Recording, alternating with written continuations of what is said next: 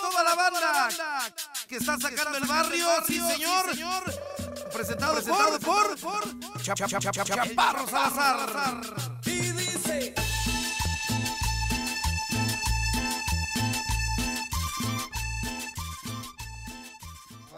Hace poco eh, me tocó, fui a entrevistar, en el de Seguimos Continuando, igual como que justo dejé el tema de ya no quiero, ya no quiero ser el goofy guy, ¿sabes? Este güey de... Que siempre lo he sido. Y lo voy a seguir siendo porque me fascina, Ajá. ¿no? Pero en el podcast cuando estoy solo, siempre... Cuando estoy yo haciendo un podcast solito sin invitado, abuso de eso porque me fascina. Ajá. Pero cuando hay invitados, como que invité a figuras públicas no para así por porque pues está chido que vean la figura pública, pero para sacarle más este pedo de sí, sí eres Adal, pero a ver cómo eras de chavo. Ajá. No cómo empezaste, porque ya te lo había preguntado Adela. O sea, más bien cómo eras de chavo, ¿qué jugabas? ¿Jugabas fútbol o, o Bimbo Cards?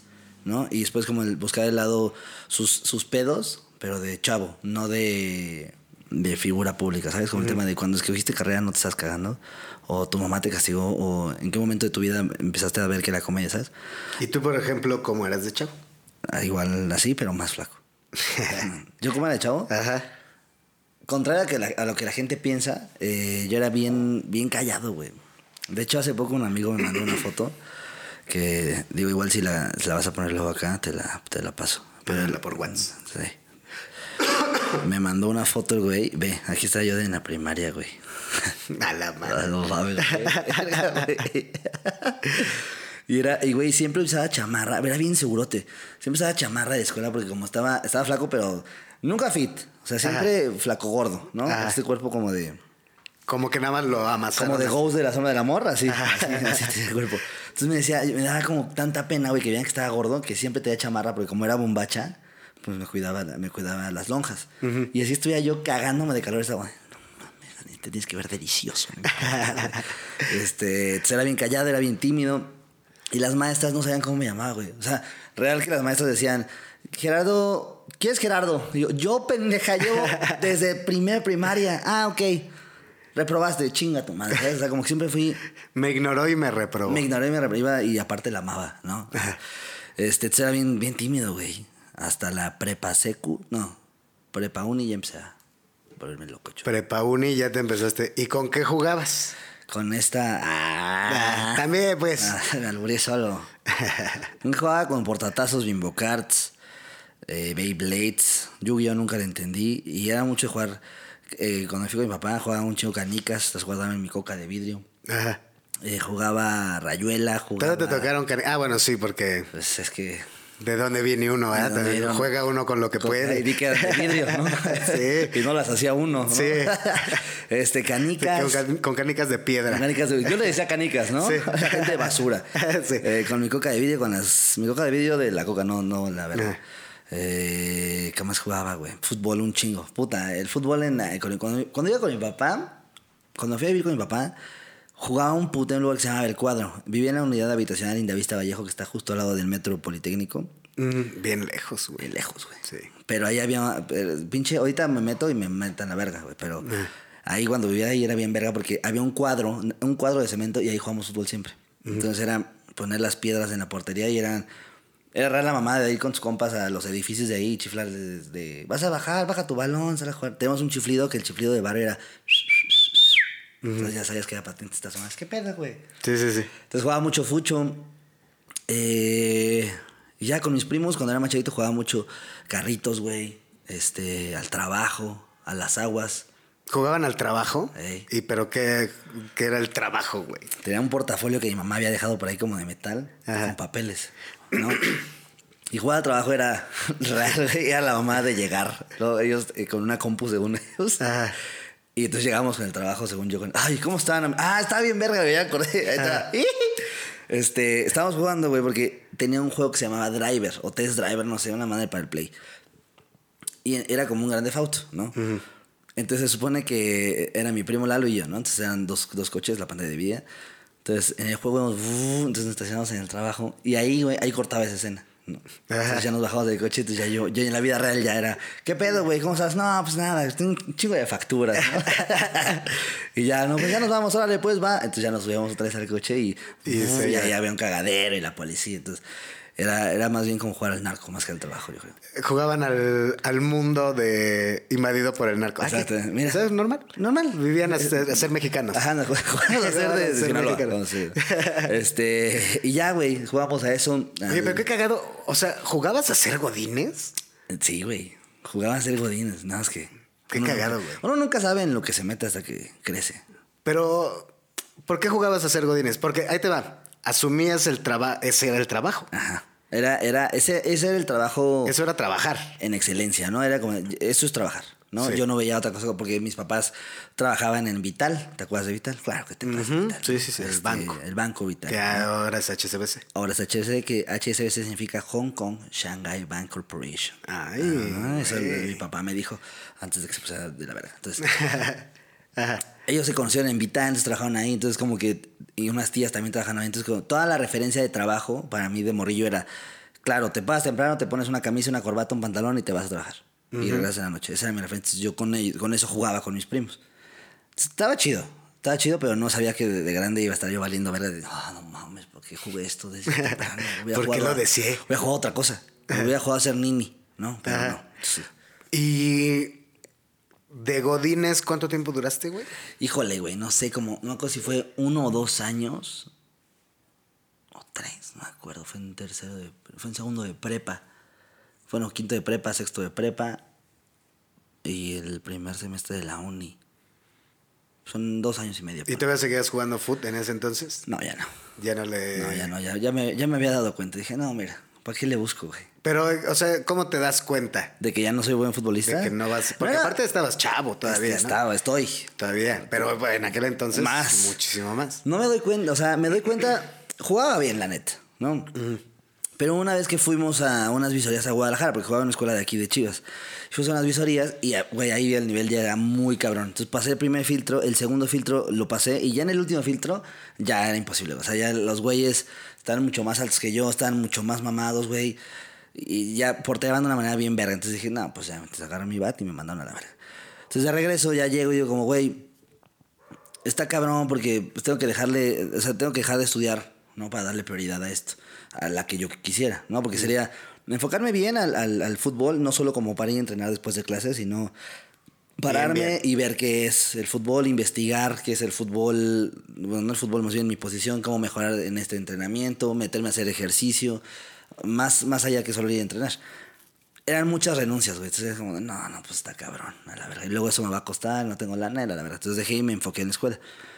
Como si la escuela me fuera a dar de comer todavía, ¿no? Y... Que también es otra cosa que pensábamos. También, sí. Hay que estudiar. Porque si no estudias... Porque si no estudias... ver- Que sí. Que sí también. Que sí también. Porque también te ayuda tener una formación, te da una estructura en la cabeza diferente, ¿no? Sí, no es porque vayas a usar realmente el- las, las diferenciales o no, no es porque vayas a estar despejando a cada rato que vayas a la recaudería. Pero sí, el- el- la, la manera en que estructuras el pensamiento justo te da como para empezar a resolver problemas, te, te da como para empezar a pensar en, en, en tu vida real, ¿no? Y cuando dejo de jugar fútbol y me enfoco en escuela, pues ya pasé el pedo con mi familia, me tengo que rezar con mi abuela. Estoy en la prepa, estoy en la prepa, quinto de prepa, me voy a trabajar a Walmart. Bueno, empecé trabajando en una empresa que se llama Alto. Alto México, una empresa chilena. Y después de ahí me fui a, a- a Walmart. Walmart. de Implant. Y en ese inter, güey, fue que vi a Richie en la tele, a Ricardo Farri, y le dije, no mames, qué pedo, Richie, ¿puedo ser comedia? Quiero ser comediante como tú. Sí, métete con Sofía Niño Rivera. Cinco mil varos, te pasaste de ver. o sea, güey, Sí estaba tú sabes cariñoso. que es una renta, ¿estás de acuerdo? No, y aparte de donde...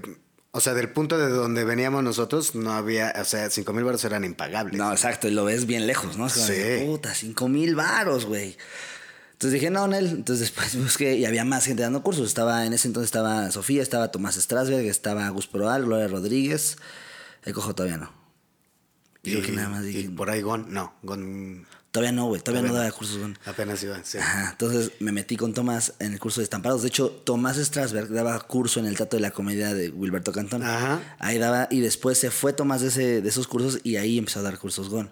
Entonces yo tomé el curso con Tomás, ponía ejemplos de Sanasi, tuyos, para enseñarnos que era el callback, el rolling gag y todo este pedo. Y, güey, estaba fascinado, güey. O sea, era- era- no podía creerlo, ¿sabes? O sea, como que yo decía, no puede ser que esté estudiando algo que me fascina hacer, ¿sabes? Ajá. Porque siempre Solo estaba estudiando algo que por estudiar, ¿no? Porque por la Que iba esperanza. a hacer y ya. Ajá, y, y antes en la escuela lo estudiaba mucho por la esperanza de que me iba a servir, pero yo no sabía cómo, ¿sabes? O sea, era, yo sabía que tenía que estudiar mate, yo sabía que tenía que estudiar historia, lo que sea, porque eventualmente me iba a servir. Pero si alguien en ese momento me había preguntado, ¿para qué te va a servir?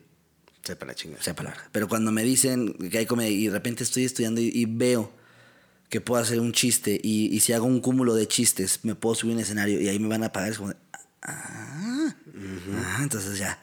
Me late. Me late. Y me metí a hacer comedia, güey. Ahí, pinche, valió verga todo. Ahí valió. No, pues más bien ahí fue un parteaguas también, ¿no? Fue un parteaguas. Pero vamos a entrar a ese parteaguas, pero ¿qué había antes de la comedia? Nada. O sea, un puto de cosas. Es que real, antes de la comedia, güey, era. Era el comediante. Bueno, era el güey que se iba a trabajar.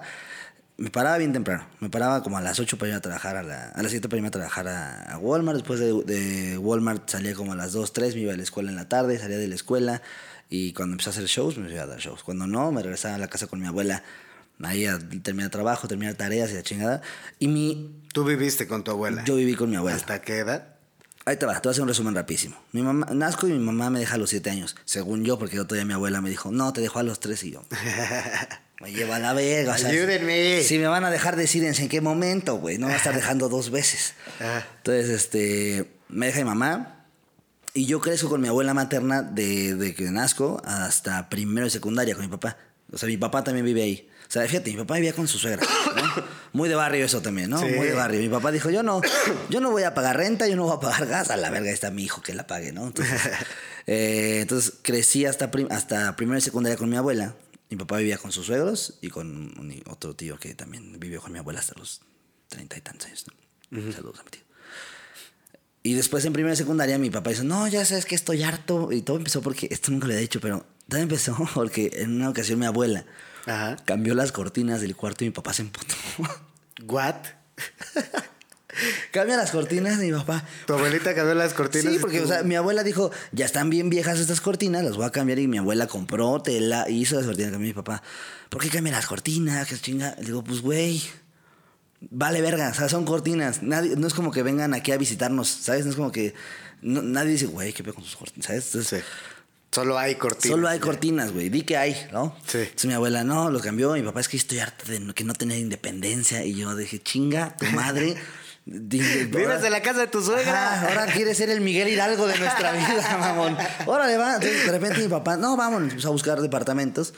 Ahí en la unidad donde vivía con mi tía. Ajá. Porque una tía, de, una hermana de mi papá vivía por ahí. Entonces ahí encontró uno y nos independizamos en primero y secundaria. Yo me fui, me voy a primero y secundaria con mi papá. Termino primero secundaria en la escuela donde estaba, con mis abuelos, con una escu- una escuela de paga. Y mi papá me mete a otra de paga, el Colegio México, que está aquí en la Roma. Pero nunca paga, entonces pues no pasé. Entonces dije, puta, una de gobierno y ahí en el gobierno putiza las primeras veces, así de por pendejo y por preguntar pendejas. Ahí me empecé a hacer de amigos, empecé como a tener más, pues más este callo, ¿no? De, de no espantarme por pendejadas.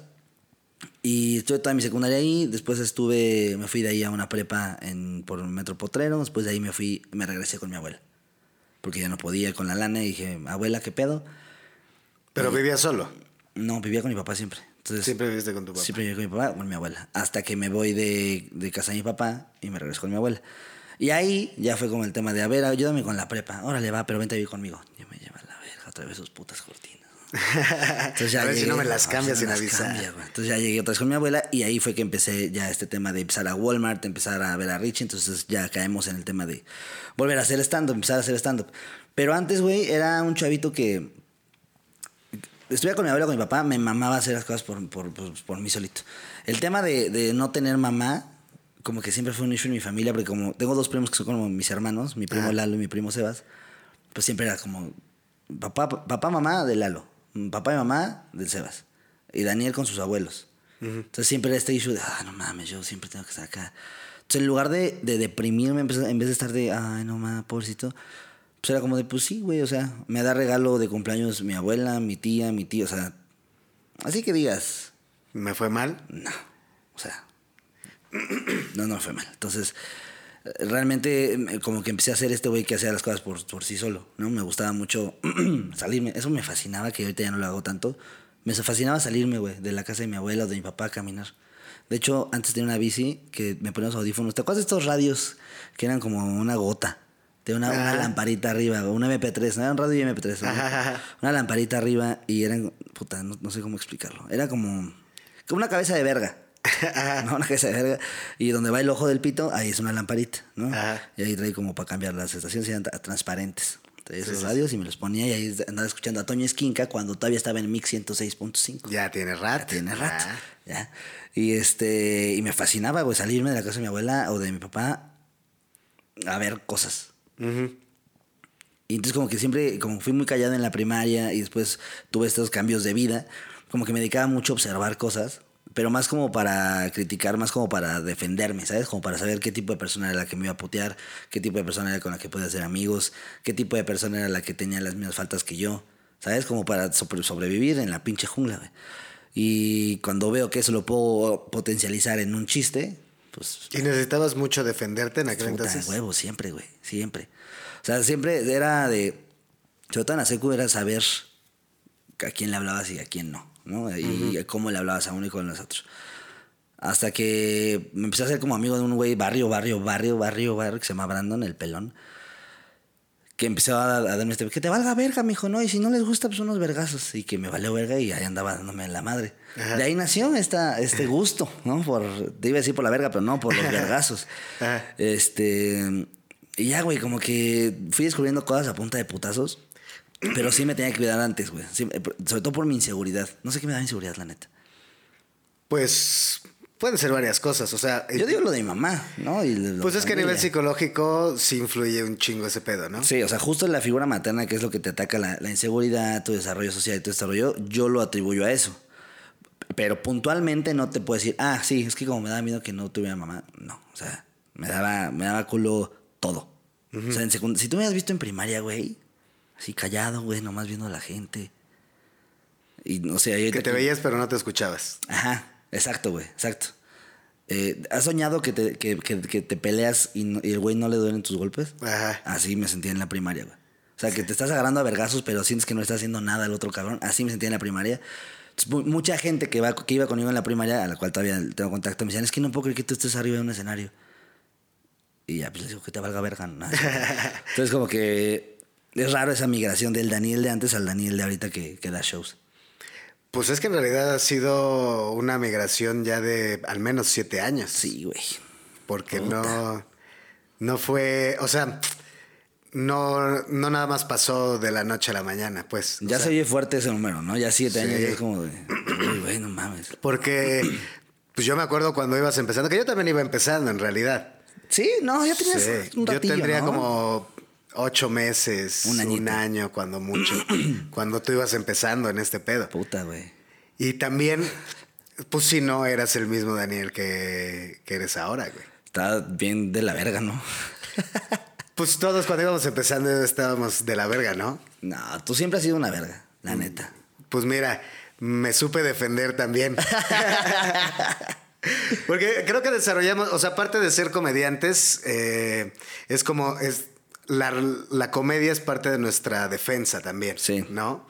O sea, aprendemos como a abrirnos paso dentro de nuestra sociedad y de nuestra realidad a partir de, de, de la risa. O sea, Es esa es, espadita, ¿no? Con la que estamos ahí de... es- es la forma en la que nos relacionamos con el mundo, pues. sí, 100%. Hasta para ligar, hasta para hacer negocios, para lo que sea, la comedia siempre es nuestra pinche varita mágica para... ¿Tú desde nosotros. cuándo tienes la comedia?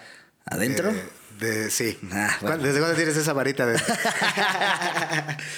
Desde chavo, güey. Fíjate, mi papá, cuando yo estaba cha- chavito, me acuerdo perfecto que teníamos una grabadora, de, esas grabadoras ñeras, ya sabes cuáles, ¿no? Las que son Ajá. como de Miss Inglés para dar cursos, ¿no? Ajá. Y en esa grabadora, cada que nos dormíamos, mi papá ponía o la Z, ya sabes, que era Los Adoloridos de la Z, que era un programón. Eh, Salvajemente grupera, ¿no? Eh, era eso, güey. Pero luego empezó a poner discos de Polo Polo para dormirnos, güey. Entonces, como que se me hizo una maña para mí dormirme con, con los discos de Polo Polo. Entonces, yo los discos de Polo Polo me los sé al derecho y al revés, ¿no? Ah. veía un chingo de Eugenio Derbez, Adal Ramones, los monólogos los veía todo el tiempo.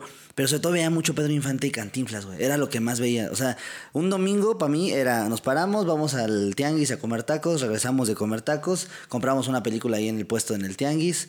Si me iba bien una playera, que no, casi nunca, güey. Este, regresamos, algo, preparamos algo ahí, ¿no? Estas frituras en pasta, ¿sabes? Las hacíamos ahí, o maíz para palomitas, y ahí las hacíamos. Terminamos de hacer este pedo nos acostábamos a ver la tele, ya sea Hazaña el Deporte Vive, ¿no? Ajá. Eh, o veíamos historias engarzadas, ya sabes que luego pasaban la historia de Parchís y de Tino que se chingó la mano. El partido de las Chivas queda siempre a las 7. Y después de las 7, o veíamos la película que comprábamos, o veíamos eh, a toda máquina, o veíamos al Cantinflas. eh, ¿Cuáles se eran llamaba- las que te latían de.? Porque yo también era muy de Cantinflas y de Pedro Infante. Eh, eh, la de Escuela de Vagabundos es mi favorita de Pedro Infante. Escuela de Vagabundos es bastante está el, ya lo había hecho. el- A mí me gustaba más el Pedro Infante de los tres García, por ejemplo. ¿Sí? Era como que con el que más me identificaba. A mí me gustaba más el de el Alberto Medina, se llamaba en la escuela de Medina. Vagabundos. Medina, señora, Medina. Sí, sí, sí. Me gustaba mucho esta, esta, esta figura de Pedro Infante de que tenía esta dualidad de ser el galán, ser el dandy, pero también ser un güey muy cagado. Y el güey, eh, la, la escena que más me mama de esa película es cuando va en su carcachita al principio de la película Escuela de Vagabundos, se chinga la carcacha Y la deja. y le vale verga. Y va feliz, chiflando, cantando, güey. O sea, ver esta figura del güey mugroso con sus. Y va cantando el cabrón y de repente llega a una casa bien verga y después ya en trajeado el güey que se ve cabrón y el güey está disfrutando. El güey le vale verga. El güey le está pasando bien en todo momento. Me gusta un chingo ver eso. Y cuando canta la de Na, na, pancha, la de ¿Quién será la que me quiera a mí? Dije, este güey canta, este güey está cagado, ¿no? Y me da mucha risa, güey. Y como que siempre fue mi, mi aspiración el pedo infante, ¿no? Y luego Cantinflas. Cantinflas me fascinaba, güey. Era tan honesto el güey, era, era tan... O sea, me, re- me reía, yo no sabía ahí todavía que era el lovable loser, ¿no? El este pinche güey que, que amas por ser el perdedor, pero también este güey tiene un, un- un sentimiento de aspiración, ¿no? Y también tiene este güey de, pues sí soy así, me vale verga y voy a defender lo que quiero. Y que- llegaba a puntos cabrones también. Ah, ¿no? güey, o sea, en todas sus películas llega a momentos en el que nadie confiaba en él y lo hacía. Ujú. Y después salía su verdadero yo y la cagaba de alguna manera, pero se asumía y la gente lo amaba porque sí. Y había, había ciertos actores en, la- en las películas que reforzaban esa imagen y me fascinaba ver cuando hay una película, eh, creo que es el Sube y Baja, donde se hace un lanchero, se hace pasar por un lanchero. Ajá, sí. ¿No? Que era el lavadorista. Ajá. Sí. Hay una, una parte en la película donde llega el, el- el chido y le dice, ¿no le vas a decir que eres tú? Dice, no, lo que acaba de hacer este hombre es digno de respeto, ¿no? Y varios ya se habían dado cuenta que Cantinflas no era el lanchero, pero lo seguían dejando ser porque el güey era adorable, cabrón. Y el güey se veía que tenía falta. Dice, güey, hay una escena donde están comiendo. Dice, güey, me voy a comer esto y si me cachan vale pito porque ¿cuándo voy a volver a tener la oportunidad de comer esto, no? Entonces como que Cantinflas siempre estuvo como en mi, en, mi crecimiento. De hecho, cuando haga mi tercer especial, lo voy a hacer en el, en el Trato de Insurgentes, donde inauguró Cantinflas y está esta, este mural, ¿no? De- Está, está bueno ese está tema. bueno, está bueno. Y lo hago más por el tema de, de lo que representa para mí, de, de mi crecimiento, de chavo y de todo esto, más que por el aforo y que porque se vea ahí la verdad, ¿sabes? Porque sí, justo eso, ahorita mencionaste algo. Cantinflas era como el perdedor adorable, ¿no? Que parecía que no iba a lograr hacer algo y al final lo lograba. Sí. Cuando empezaste tú, eras un poco como ese Puta, perdedor. Sí, que todavía no sabíamos que eras adorable. Nada más el... Solo eras el perdedor. sí, güey. Pues más allá de eso, pues sí era un rollo de. Yo, desde donde yo lo vi, fue Daniel que conocí en el. ¿Cuál era el de Cotitlán Izcalli, güey? Freedom. En el Freedom, que aparte fue un güey. show.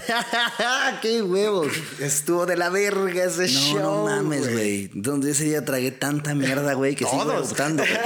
Todos, güey. ¿Quién éramos tú? ¿Dafna no? Éramos tú, era Ronnie Piña. Ronnie Piña. Conducía Oscar Mayorga.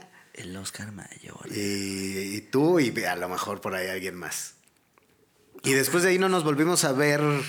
Creo que, bueno, te, te veía por ahí porque tú eras el acompañante de, de, Katy. de Katy, sí, así me conocían, de hecho, en el medio, Sí, ¿no? No, sí. huevos, me conocían como el Lazarillo. El Lazarillo, pues así. sí. Pues sí. Pues sí. Pero por el lazarillo de Tormes, o sea. Sí, sí, sí, ajá. Pero tú eras la que llevaba. La- era la que llevaba, dices. El que Ah, llevaba a, a, Katy a su trabajo, a ¿no? su trabajo. Ajá. Jugaban al trabajo. Ajá.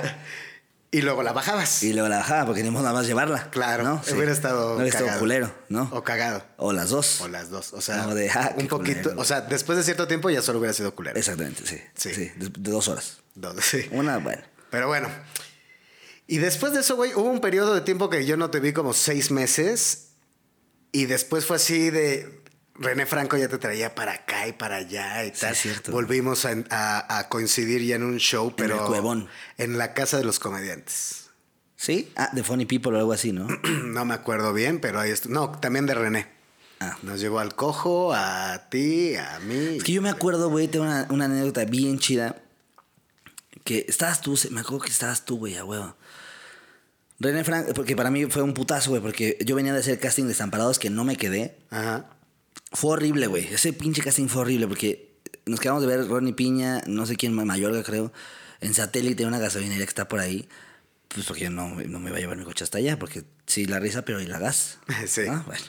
Entonces, este, fuimos- todos iban preparados para el casting y yo estaba ahí igual concentrándome. Llegamos a Televisa, era la primera vez que entraba a Televisa, güey. Estaba fascinado. Llegamos ahí arriba donde después me enteré que era el jardín del SEA.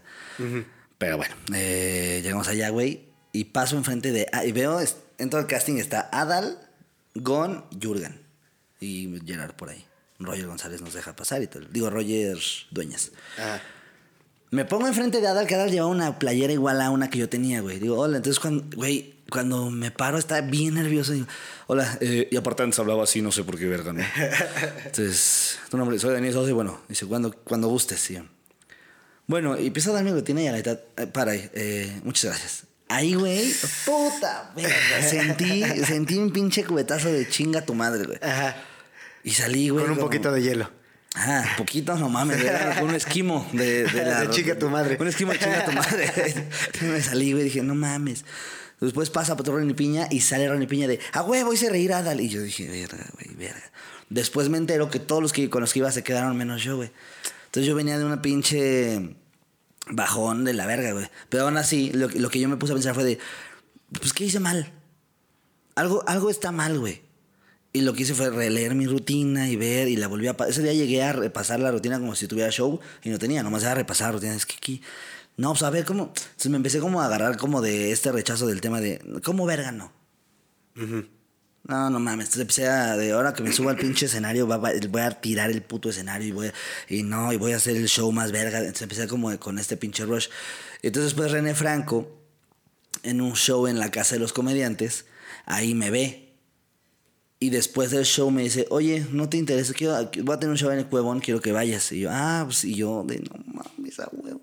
Y en ese show, el primer show que di en el Cuevón y con René Franco y ya como gente chida como tú y Salame, y estás tú, no con quién más estaba, pero estabas tú, Talavera, creo, no me acuerdo. O Salame, no sé. Y René Franco ese día dijo, pues por papelitos. Y ese día me tocó cerrar, güey. Y era el primer show al que iba y cerré y me fue muy chido. Y ahí, güey, fue que dije, no mames, que me tocó cerrar y lo hice bien verga. Y después, en ese, en ese momento estaba de moda el podcast de Fran Evia y, el- Y Juan Carlos. Juan Carlos, el Bueno, de moda. de moda entre nosotros. Sí. ¿No? Así, de moda como para que. Para hoy, no. Sí. Eh, y ahí invitaron a, a Roberto y- o a Talavera, a Talavera. Y Talavera dijo, hace poco vi a Daniel, a un, a un chavo Daniel Sosa que le está haciendo muy bien, que no sé qué, y, y escuché el podcast y dije, no mames, qué virgen. Y después de eso, ya, me empezó a hablar René, después me empezó a... René empezó a traer como en varios René te shows. trajo varios shows. Luego sí. me invitó a su programa a escribir. Luego nos encontramos allá, Dali dijo, pues ve este güey, y ya me hablaron ya directo de Estamparados, ya para subirme, ya no para hacer casting. Fue un pre-casting, pero pues ya estaba como preselección, entonces ya dije como, güey, qué pedo, no mames. Y a partir de, ese- de esa, de esa participación de Estamparados, ya de ahí, güey, no, no solté la comedia de una manera más profesional, pues. Sí, no, pues te quedaste en la comedia ya. O sea, a- ahorita a estas alturas es que justo verlo en retrospectiva también te ayuda como a colocar ciertas cosas en su lugar, ¿no? Sí.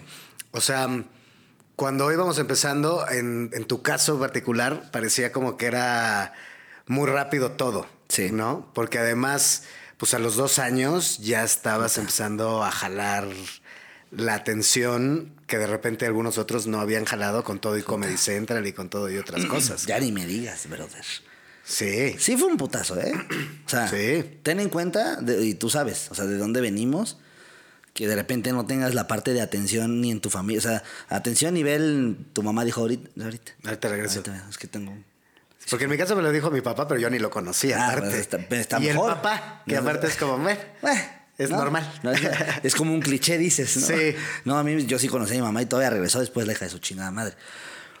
Entonces, pero, para- o sea, imagínate que no tengo este, esta atención de- ni de mi, de mi familia directa, solo de mis familiares, y de repente ya todo mundo, oye, Dani. ¿No? O sea, de pasar de ser el chavito que la maestra dijo, ¿cómo te llamas? ¿Quién eres? A ser el güey que te ¿Quién pide- es Gerardo? ¿Quién es Gerardo? ¿Cómo quién, hija de tu...? pu-?" ¿No? A ser el güey que, no mames, ahí va Daniel, ¿sabes? Es un, real es un putazo que muy poca gente a veces eh, lo cuenta cuando le toca estar ahí, güey. Porque sí, y más que estás tan chavito, cuando no sabes manejar cosas como el dinero o El el reconocimiento. reconocimiento, güey, por tu trabajo. O sea, que no es, no es una fama porque estás guapo, sino porque es, es muy diferente que te reconozcan por ser, por tener suerte en algunas cosas, a que te reconozcan por algo que tú has venido construyendo. Es bien diferente. Y es muy peligroso también. Yo voy a terapia desde hace dos años, tres años, porque me empezaba a dar cuenta del, del tema de la falta de herramientas mentales y emocionales que tenía y, y de los inputs que empezaba a tener de, de fama, de dinero, de reconocimiento, porque no es fama, es más bien como esta, este reconocimiento. Entonces, pues, güey, no está tan fácil. Y fama también. Pues, fam- famoso Mijares, ¿no? Bueno, o sea, hay niveles de fama también. Juan Pazurita, eso es famoso. Uno es popular. Ok.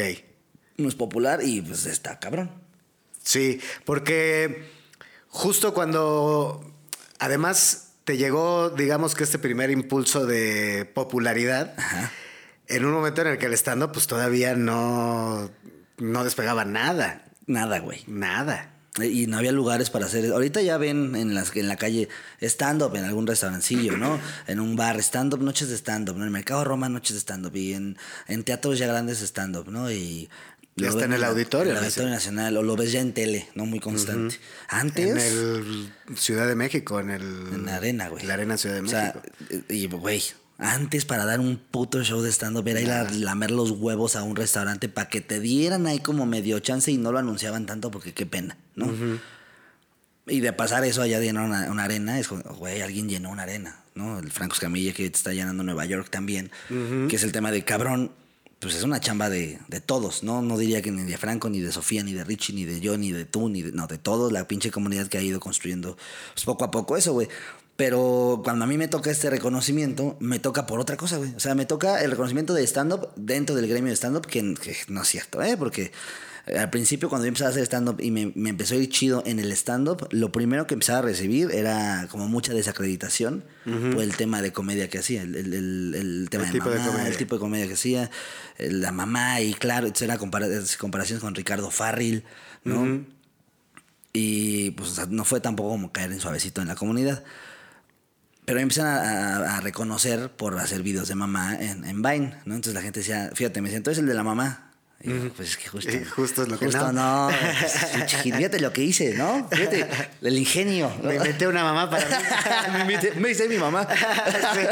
¿Qué tal de la verga me la pasé que yo me tuve que ser mi mamá, ¿no? Tuviste Para- que ser tú tu mamá, chale. Pero estaba chido porque yo agarraba cosas de mi abuela Ajá. y de mis tías. Entonces lo que hacía era atacar la generación de señoras, de, de la edad de mi tía, porque hacía reñar a su mamá, pero también del hijo de mi tía y también de mi tía. Entonces como que agarré un, un- un espectro grande, ¿no?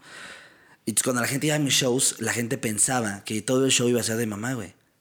Que solo iba a hablar de las mamás. Y cuando me les metí el tema de qué onda con Walmart, qué onda con, con mi abuela, y qué onda con el cabello de Troya, y qué onda con. Era como de, ah, pues está chido, pero no sabía que también hacías esto. Pero yo cuando me sale baño ya llevaba un año haciendo, haciendo stand-up. Estando, Sí. Ahí también creo que puede influir una cosa, y es de lo que te hablaba de verlo en retrospectiva. Eh, pasa de repente que cuando ves a alguien crecer que es de tu mismo gremio y que crece más rápido que tú, lo primero que empiezas a ver es qué está mal en la otra persona y no qué está mal en ti. A huevo. ¿No? huevo. Y, y está de la verga. Pasa, pues pasa mucho también, porque también siempre es más fácil ver eh, la Destruir y pestaña. construir. Sí, ver la pestaña en el ojo ajeno. Todavía hasta la fecha creo que, que este, todavía muchos estamos trabajando esa cuestión de aprender a reconocer el pedo de, bueno, mira, Bueno. ¿no? O sea, es como, bueno, mira, ¿qué no estoy haciendo yo? y Porque ya llega un momento en el que dices, si era efímero, ya tendría que haberse acabado. Exacto, ¿No? Se le va a acabar pronto. Sí. Ojalá, ¿no? Esa es la cuestión. Si fuera efímero ya se hubiera acabado. Si no se acaba, entonces pues más bien tú para cuándo, Exacto. ¿no? Pero hace poco tuve chance de hablar con Eugenio Derbez, que te digo, crecí con él, y, no con él, o sea, lo vi con... Sí, sí, bien, me No, éramos de la familia. pues. Sí, sí. Este... Y me decía algo bien chido que es de, con- concéntrate en tu pedo. Que es obvio, güey. O sea, que es algo que, que todo mundo sabemos obviamente, ¿no? Es que- eh, algo que con lo que crecemos y dices como, sí, claro, me tengo que concentrar en lo mío. Pero no es cierto, güey. O sea, realmente mm, estamos todos bien distraídos. Ese es el pedo. A veces me han preguntado, cuando- bueno, antes me preguntaban, ¿tú crees que el stand-up es una moda? Y le digo, no, no es una moda porque el stand-up para mí, la comedia de stand-up es este tema de la gente ya busca opiniones, la gente ya busca cosas en específico, porque tiene demasiados inputs de información como las redes sociales, entonces cuando van a ver stand-up ya van a buscar algo que a ellos les gusta, entonces ya es un, es un, eh, un producto que está hecho para cierto tipo de personas que, que le fascina y lo consumen de una manera súper chida. Entonces cuando me, cuando me dicen es que tú creciste y los demás nada más ven lo malo en ti, no lo tomo como el tema de, pues sí, qué culeros. Es como de, no, güey, o sea, no están concentrados en el tema de su material, ¿sabes? Pero no hubo un momento en el que dijiste, ah, pues, pues chinguen a su madre, pichas. Fue lo mismo, güey, cuando yo, cuando yo daba shows en el Woco, que me bajaba y me decían, sí, te faltan horas vuelo. Lo primero que pensaba cuando me decían eso era como, pues sí. O sea, qué consejo tan más pendejo, pues sí, ¿no? O sea, pues dime algo que me aporte. me ayude. O no puedes darme algo que me aporte. O no tienes la capacidad para darme algo que me aporte. O no quieres. Entonces, mi fórmula fue como de, sí, va, bueno, gracias. ¿Cómo no lo pensé yo, no? Y lo que hacía era como de, chinga tu madre, horas vuelo. O sea, Pues eso ya es lógico. Ajá, entonces lo que empecé a sentir, güey, fue este tema de. O me estoy acercando con gente que no sabe realmente y está aquí nomás haciéndose pendejo, o realmente no me quieren decir. Entonces dije, no voy a estar esperando a que me den un consejo que me salve la carrera. Entonces, ¿qué hice? A ver, especiales de Netflix, a ver, especiales de Comedy Central, a ver, libros de comedia, a ver, ¿qué más hay que me. a que alguien, cuando abra un libro, no me diga, te falta horas vuelo? Que me diga, el chiste está mal escrito por esto y por esto, por esto. El chiste es así, así. Entonces, cuando empecé a hacer eso, güey, empecé a escuchar el... Sí, pero es que son shows de voz de mamá. Es que nada más es porque es bien fácil lo que haces. Ya no los volteaba, ya no les daba este peso de...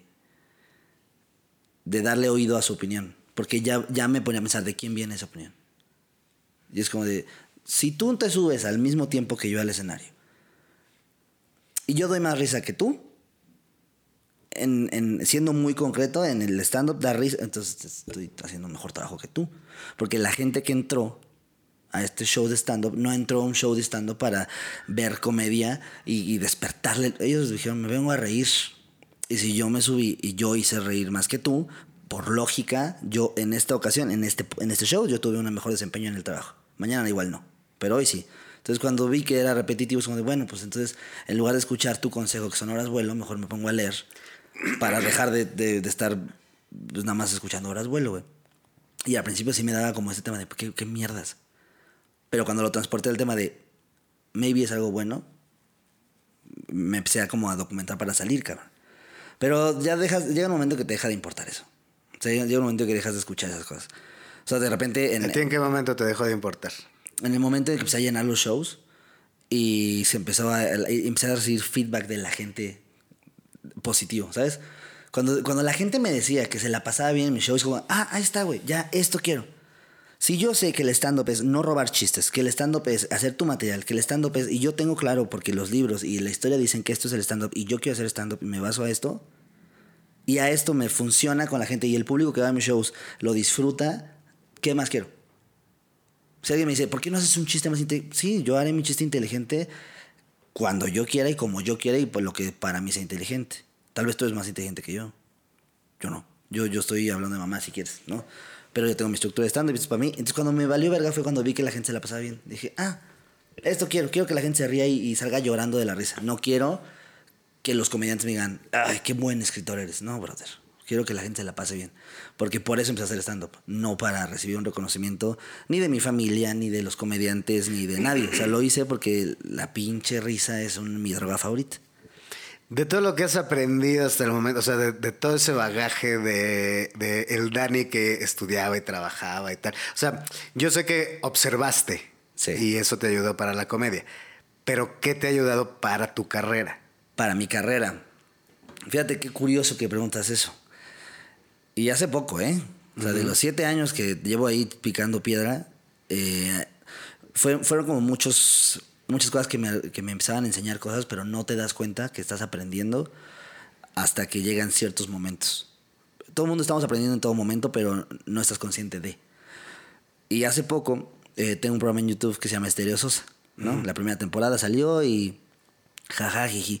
La segunda temporada fue. Este año para mí fue un año de aprendizaje cabrón. En muchas cosas. Porque el año pasado me tocó como estar mucho en el foco. Grabé mi segundo especial, Teatro Metropolitan lleno. Tres mil personas que pagaron un boleto para ir a verme hacer comedia. Y luego Netflix especial. Es como que fueron mucho el de. Ay, ay, güey, ¿no? Y este año no, este año no grabé especial, pero porque estoy de gira. E- En Estereo Sosa, el ejemplo que te ponía es, pasé de hacer un video nada más con, la, con una camarita a tener atrás una productora que se llama Guayabo y ser realmente cabeza de un proyecto un poco más grande, donde ya tienes editores de cine, donde tienes cosas así que ya, la calidad, por lo menos visual, ya tengo que estar pendiente, ya tienes un equipo mucho más grande, eh, una persona, Dani, que trabaja conmigo, Itzel, que trabaja conmigo, eh, gente de casa conmigo que confía en mis decisiones. Entonces, cuando te das cuenta que tu decisión como líder de un proyecto empieza a influir ya en temas de varo, ya en temas de proyección de carrera, luego, luego lo primero que haces es voltear atrás. Imagínate que me hubiera quedado volteando atrás y lo único que hubiera visto fueran horas vuelo, me voy a la verga, ¿no? Entonces, este año, Alex Fernández graba su especial en el, en el En el Teatro de la Ciudad. Teatro de la Ciudad, en galerías. Y, y quieras o no, sea Alex Fernández, sea Sofía, sea Richie, cuando hacen algo, todos, todos, todos los comediantes chinguen a su madre si no. Es el tema de, ay, no mames, ya este güey ya va por su segundo especial y yo todavía no, güey. ¿Sabes? Todos, todos. O sea, y quien dice que no es bien pinche mentiroso. No. O sea, la. Todo el mundo, cuando un comediante hace algo, es el tema de, güey, híjole, ya está haciendo esto y sientes esta pinche premura de hacerlo tuyo. ¿Y tú? ¿Y yo para cuándo? ¿Y yo cómo? ¿Sabes? Y este año me enseñó el tema de enfócate en qué chingados quieres. ¿Sabes? Cuando hago Estéreo Sosa, me doy cuenta que tengo que aprender a seguir produciendo mis cosas de una, para tener una calidad mejor, ¿no? Y que a veces lo vas a tener y no vas a tener los views que quieres, a veces no vas a tener el impacto que tú esperabas, pero sobre todo esta paciencia de trabajar por, por mí, ¿sabes? Luego hago el podcast de Seguimos Continuando y me doy cuenta que para entrevistar me gusta mucho sacar este lado humano de las personas porque uno de mis objetivos en la vida y como comediante es ser tener mi late night, pero bien, un late night que la gente diga, este late night me Sí. da, me da, me da un chingo de comedia, pero también de información y también de, ¿sabes? Y luego cuando veo mi material, digo, está bien mi show, pero me gustaría que estuviera mejor. Entonces, si Alex hace un especial, o Sofía hace otro, si Rich hace otro, hoy ya me da mucho gusto y ya les aplaudo, antes también, pero hoy ya lo veo como un, más que un puta y yo pa' cuando, es más como una motivación de a huevo, qué chingón que haya más comedia y más chida porque están poniendo la vara más alta. Y ahora cuando ya tenga mi turno, cuando yo me haga mi turno, pues debo de estar a la altura de este material y para eso tengo que usar mis herramientas de aprendizaje. Entonces, todo este, baja- este bagaje que me ha dado eh, los siete años de carrera, lo que me ha enseñado es paciencia. Pero la paciencia no significa reposo. Significa estate tranquilo y tú decides hasta dónde y cuándo vas a llegar. Hay veces que yo veo a comediantes que admiro un putero y digo, ¿por qué chingados? ¿Por qué chingados siguen perdiendo el tiempo en pendejadas? O sea, todos, todos, todos nos subimos al tren de mamento. Entonces digo, ¿por qué Eres muy bueno escribiendo, eres muy bueno interpretando, eres muy bueno haciendo sketches. ¿Qué te falta? Una ventana y está YouTube. ¿Qué te falta? Te lo digo porque así mi YouTube fue Vine. O sea, ¿qué te falta? Eres muy cagado. Solo falta quitarte los prejuicios del todo la comedia y salirte de este tema y hacer tu chamba. Y cuando me dicen, es que es muy difícil, pues sí. Si no, no valdría la pena. Exacto, güey. A mí me- algo que me, me es que, es que te- tuviste suerte por Vine. Y dije, sí, si hubiera sido suerte, nada más hubiera tenido un Vine famoso. Pero no, como vi que me, esta era una fórmula que me funcionaba, ¿qué hice? Repetí la fórmula. Y cuando tuve la fórmula de Vine con videos de mamás, ¿qué hice? Transportar ese grupo de gente ahora a shows de stand-up.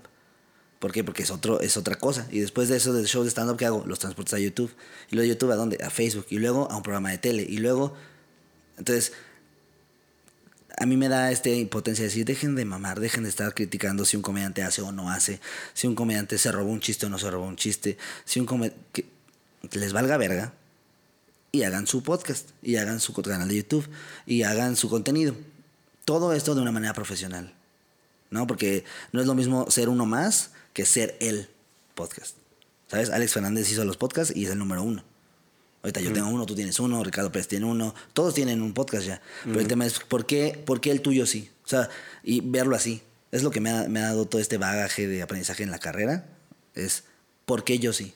¿Por qué la gente va a preferir comprar un boleto para ver a Daniel Sosa que ver al Chaparro? ¿Por qué la gente va a comprar un boleto para ver a Daniel que ver a Franco? ¿Por qué la gente se va a suscribir? ¿Por qué? ¿Por qué chingos va a hacer eso? Entonces cuando yo me, yo me veo y digo, pues soy comediante igual que este güey, igual que esta morra ¿Por qué yo? Ah, pues porque yo me voy a hablar y yo quiero hablar de esto y yo lo voy a... ¿Sabes? Cuando le doy prioridad a, a, lo que yo quiero, es cuando mejor salen las cosas. En lugar de ver como, ah, es que hay que hacer ahora esto porque todo el mundo está haciendo. ¿Sabes? Claro. Por eso no saqué el podcast hasta ahorita, porque dije, ¿para qué hago uno? O sea, que hasta ahorita que dije, ah, claro, voy a entrevistar a la gente de una manera más chida, como esto. Que es una plática más de compas que venir a decir, no, es que con la primaria, ¿no? Cuando, Sí, ¿sabes? sí. Y eso lo valoro un chingo porque me gustaría que los comediantes, en general que el gremio de comedia fuera de una manera más separado pero más unido. O sea, el tema de enfócate en lo tuyo. Enfócate en lo tuyo. Si te va mal en el show no es el público. Esa es una pendejada. Es que el público no está preparado. Chinga tu madre, es un pendejo. No sabe hacer comedia. Ponte a escribir. Es que el público venía cansado. No, tú los cansaste. Ponte a escribir. ¿Sabes? Este tema de hacer, hacer, hacer, hacer, hacer en lugar de hablar, hablar, hablar, hablar. Y hoy hay gente que a, a, la fecha se van a seguir volando de mí, van a decir, es que tú haces voz de mamá, el comediante de la mil voz, que eso sí me da risa. La ¿De la, la mil voz? De la mil voz. También estás el comediante de las mil voz, ¿no?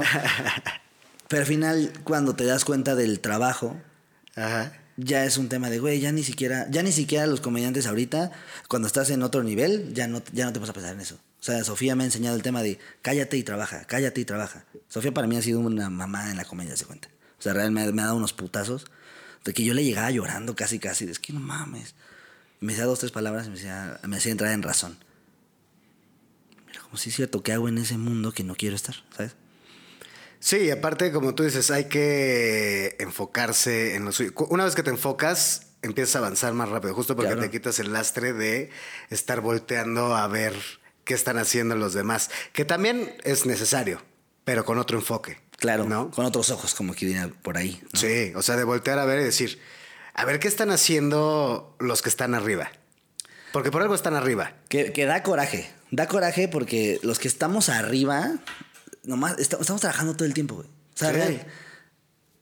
Y ni siquiera es como que estemos en nuestra suite de un hotel verguísima trabajando. No, güey, estamos trabajando en, en una puta compu ahí valiendo verga. Hoy yo estoy valiendo verga con un chingo de pendejadas que estoy haciendo que todavía ni se ve el resultado y no sé cuándo se vaya a ver, ¿sabes? Pero estoy en- ahí porque el día que se vea van a decir, ah, claro, como es Daniel Sosa. Y yo ya no siento este tema de, no, pero es que trabaja. No, ya es como de, sí, por eso. Porque Daniel Sosa no es un tema de suerte, es un tema de trabajo. Así lo veo yo para mí, ¿no? Entonces, cuando yo, cuando empezaba en Vine, güey, puta, que eso me acabó perfecto. Nadie me invitaba a shows, güey. Ajá. Nadie me invitaba a shows cuando iba empezando, hijos de su puta madre. Me hubiera- aunque sea de lástima, me hubiera invitado a un hijos de la verga. Ajá. Poca gente me invitaba, ¿no? Y esa poca gente, curiosamente, era Richie, era Sofía, era Roberto Flores, era. Bueno, Mau estaba igual que yo. Era esa gente, güey, ¿no? Y los que no me invitaban, me invitaban cuando ya tenía Vine, ¿no? Cuando ya, ya, ya significaba algo el número. Y cuando yo de- me, me empiezo a juntar con Funny People, eh, yo quería estar en Funny People, pero no me- tampoco me quería en Funny People, entonces hice uno que se llamaba Comedidos. Estaba a Comedidos, era Oscar Mayorga, Ronnie Piña, Katia Vega, eh, Gisa Garce. Puta. Este, ¿y ¿Quién más estaba, güey? De repente entró Dafna, Roger de Marzo estaba como por ahí. Puta. Sí, güey. Entonces yo hablaba con Manolo Carmona de, güey, porfa. People. Y mi mamá Funny People porque hacía unos flyers bien verga, güey, ¿te acuerdas? Como en blanco y negro, pero con colores ahí. Entonces yo quería, yo quería. Y cuando me meten a Funny People, estaba Alicia Naurizar, Roger de Marzo, yo, Manolo Carmona. Y veo que tampoco Estaba un jalando. güey ahí bien pacheco que siempre se subía. Chico chef. Ajá. El chico chef, ¿no? Y de repente vi que no funcionaba el proyecto. Y entonces yo decía, ¿por qué no funciona, güey? Si es Funny People, el nombre Funny era como los, era estandopados y Funny People, güey, ¿no? Según tú. Según yo, ¿no? Dice, no, hombre, es que no funciona. Hasta que ya dije, ya, qué hueva, güey.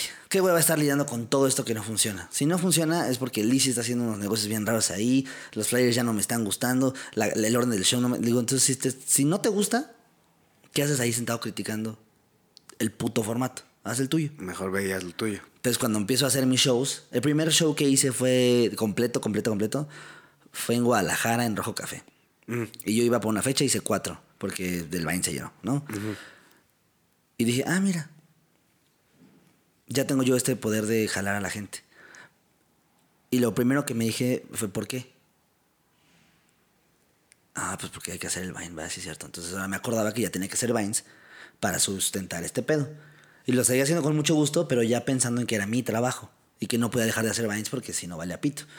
Entonces, pues, doy uno aquí en, en- en un teatro que se llamaba así el venue. Y después voy al Bataclan, pero yo no quería ir al Bataclan porque el primero que pensé es como, no mames, es que ahí solo están los chidos. Dije, pues por eso. Y fui con a preguntar al Bataclan así solito. ¿Puedo hacer un show aquí? Sí, ¿cuánto cuesta? No, pues están 8 mil baros la renta del, del lugar. Ok. Entonces yo lo primero que hice fue conseguir 8 mil baros porque dije, si no se llena esa mierda, vale verga, yo lo pago. Pero ya es mi show. Y pues se llenó y entonces ya estuvo chido. Entonces ya me veían en el Bataclan con Sofía, con Richie y Roberto y yo. Y después el Tonalá. Pero ya era porque yo ya iba a conseguir esas cosas. Y después ya tuve unos managers, la sale rico, ¿te acuerdas? Ajá. Entonces, como que todo fue por el tema de, pues sí, pero es que ya no, ya no, ya no estoy con el grupo de comediantes. Ya no estoy ni con Funny People, ni con Estando Peros, ni con nadie. Ya estoy yo buscando chamba, tal cual. Entonces, cuando veo que de repente nada más hay un lugar donde hacen comedia, o de repente hay alguien que se aventura a hacer otro, otro lugar, es como sí, pero tam- también hay que ser objetivos, pero chingale por ti y, y para ti. Trata de no hacerlo tanto en con compadrazgos, porque está bien cabrón hacer eso. Eh, Steve Jobs decía este rollo cuando recibe su doctorado honoris causa el de la Universidad de Unitec. No me acuerdo. Sí, la Unitec no era, pero UM. algo así.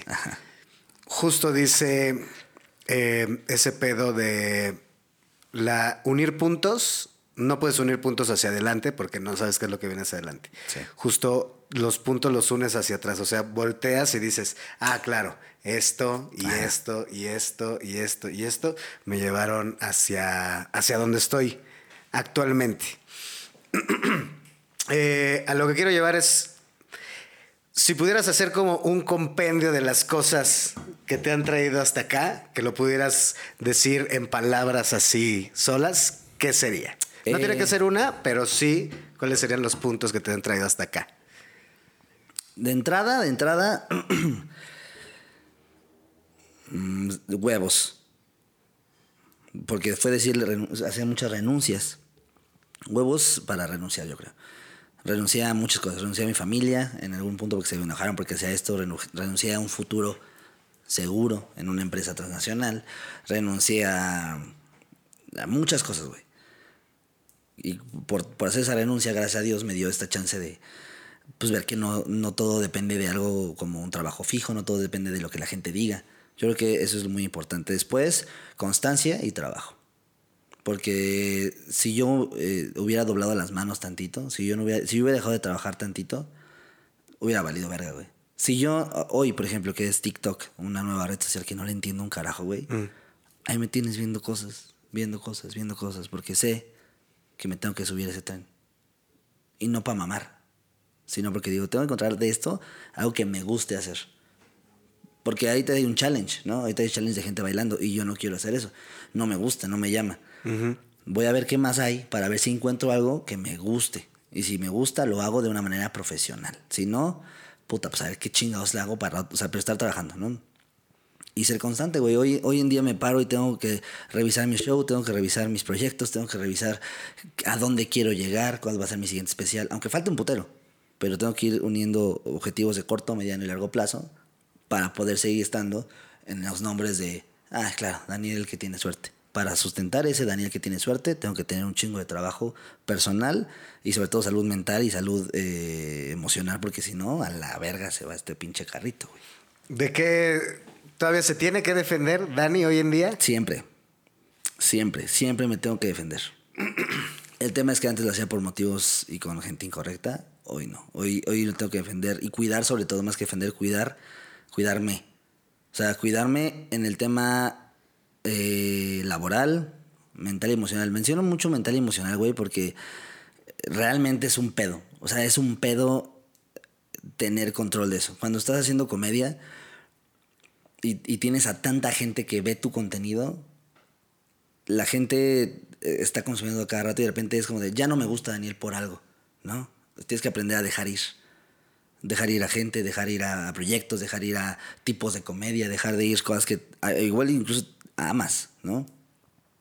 Y me tengo que cuidar porque si ya me pasó una vez que tuve una relación muy intensa, güey, y, y el resultado de esa, de esa relación era un chingo de desenfoque en mi trabajo, no tenía claro mis puntos a llegar. Y en cuanto yo me, me establezco un poco más emocionalmente, empiezo a tener encuadres emocionales y mentales, me doy cuenta que hay un camino que seguir y que hay, un, hay, hay objetivos que cumplir y te enfocas hacia esos.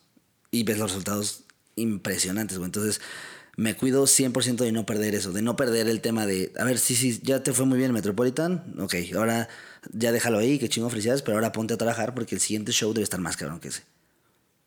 ¿Y ahora qué vas a hacer? ¿Cómo vas tu podcast? ¿Bien? Ok. Enfócate que el contenido que estés dando sea el que la gente quiere escuchar y a ti te guste, hacer esa mezcla. Entonces, si dejo de cuidarme, cabrón, si dejo de tener este, esta paz mental y emocional, empiezo a tener fugas de energía, a ten- a tener fugas de, creatividad en pendejadas, güey. En pendejadas como irme a, ligar a una morra que realmente no me interesa ligarme, o, o irme a ponerme astroanal nomás porque chinga tu madre, o irme a gastar dinero a lo pendejo. Entonces, como, no, güey, concéntrate. Y, es, y, justo lo que, algo que me gustaría compartir es, la clave de todo esto es concentrarte todo el puto tiempo. Cuando tengas chance de irte a verga, vete a bien. Ponte esa peda que quieres, ¿no? Que no sabes ni cómo llegó eso a tu culo, ¿no? Pero Mantente enfocado. mantente enfocado. Y si los demás te dicen que eres un pendejo, probablemente sí, pero tú tienes que ver por qué chingados eres un pendejo y evaluar tú si eres un pendejo o no. Eso es lo que tienes que, que- que escuchar. No, no tienes que darle importancia a quién te lo está diciendo tanto. Una última cosa que le quieres decir a la banda. Qué chingue, ¿no es cierto? Este.